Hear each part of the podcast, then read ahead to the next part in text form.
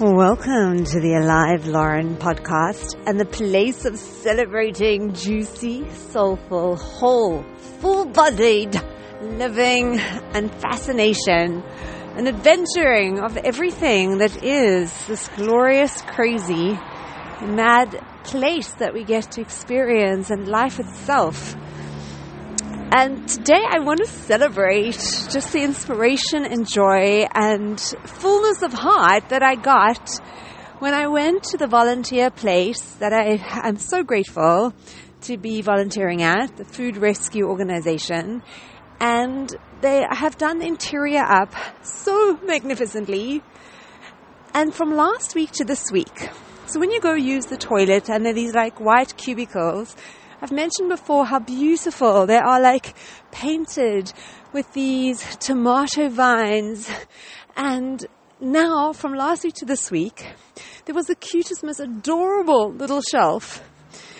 And on this little shelf, like as you go into one of the stalls for the bathroom, right? So there's like a couple of toilets.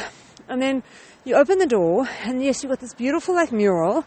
But then there's this little shelf which had like four, like I guess, upcycled glass containers. So little glass containers that had been used before, but instead of being like thrown away, recycled, they all had a bit of water. And each of them had a different, beautiful, beautiful cutting. And it just struck me. I was like, wow, on so many levels, so many levels. So all the cuttings were all beautiful. So I'm thinking like that's what you do when you want something to get roots. So you can plant it again and create new life. But some of them had been cut where there was like flowers. So there was one with these beautiful, most magnificent, like dark, dark purple leaves and stems. And this like pale pink little blossom or flower. And there were others, and each one of them was different. And some of them had roots already coming in, some early days. But I just was like so struck that normally, like, the stall of a toilet is not normally a place that's given such love and care. And this, even before. It's like just the next level, the next level that you can take, bringing such a spirit of joy and love and wanting to beautify like all of life, every part, every nook and cranny. So like something like a toilet stall, which could so absolutely be overlooked as just something as it's necessary, it's there, as long as it's like clean and it's reasonable.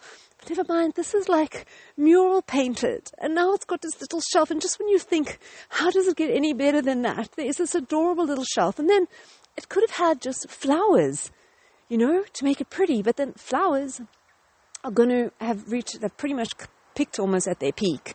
Then it's all downhill from there.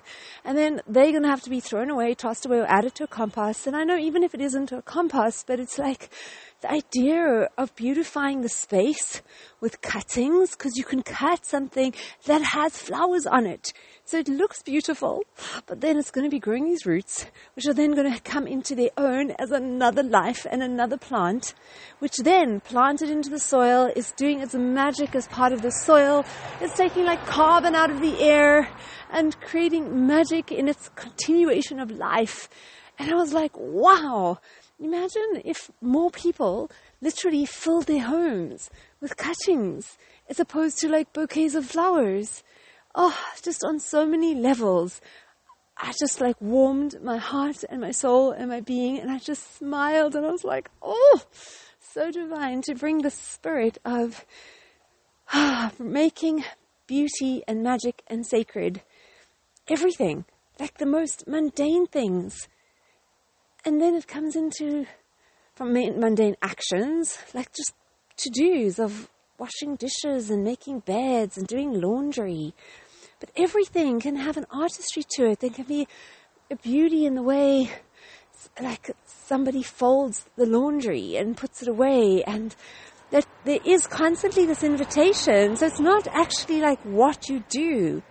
It is but how you do it, like the spirit and the attitude and the love and the joy because if that is brought, then it actually doesn't matter what you're doing, which then comes, I loved it when reading in one of the, the Mickey, somewhere along the line with Mickey Singer, this idea that he reached a point where there was no difference. So at some point he was having like morning and evening kind of spiritual practice or whether it was a combination of yoga and meditation, but it was every day, twice a day for like an hour. And then he had teaching and then he had like work and he had business and it was like everything. There became no distinction. There was no like, this is sacred and this is special, special. And this is what needs like higher value attention.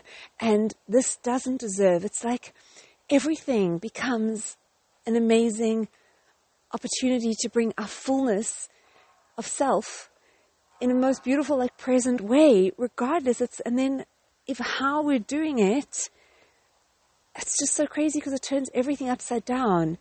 Instead of waiting it on what am I doing, so I am fulfilled when I'm doing this activity, right? If you were doing it that way around, then the equation means there's a limitation on I'm only going to be happy when I'm in this meeting with this person in this situation, when this is unfolding, or when I'm meeting this person for dinner in this restaurant, eating this food.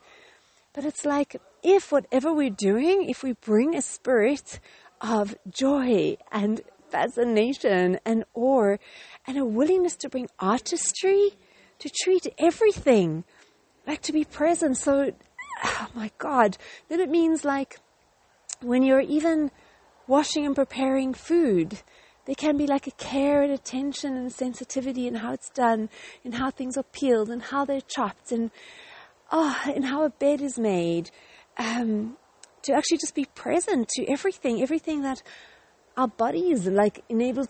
We've got arms and legs. Those of us who do to actually be able to pick up a sheet and make it and shake it out and do it beautifully so that when somebody walks into the room or when we even look at the bed, it's like there's a sense of satisfaction at even like something as simple as a bed well made. And then life becomes magical when we can bring a spirit of joy and magic and wonder and appreciation to everything. It's just so much vaster the opportunity for then savoring and enjoying life. Ah.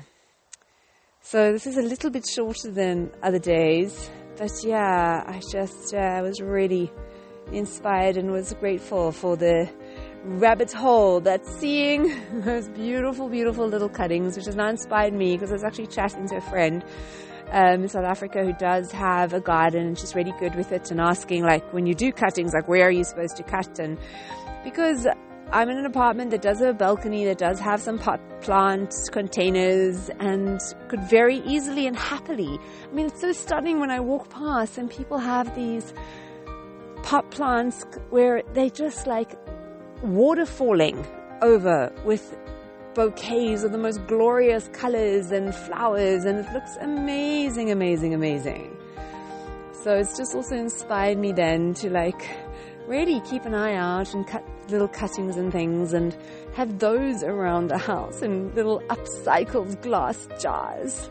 Oh, oh, oh. So happy adventuring, precious soul, and happy bringing a sense of joy and wonder and fascination and a spirit of artistry to every aspect of life, the stuff that's the so-called like seen and valued and acknowledged and recognized, to especially all the stuff that doesn't get a second glance.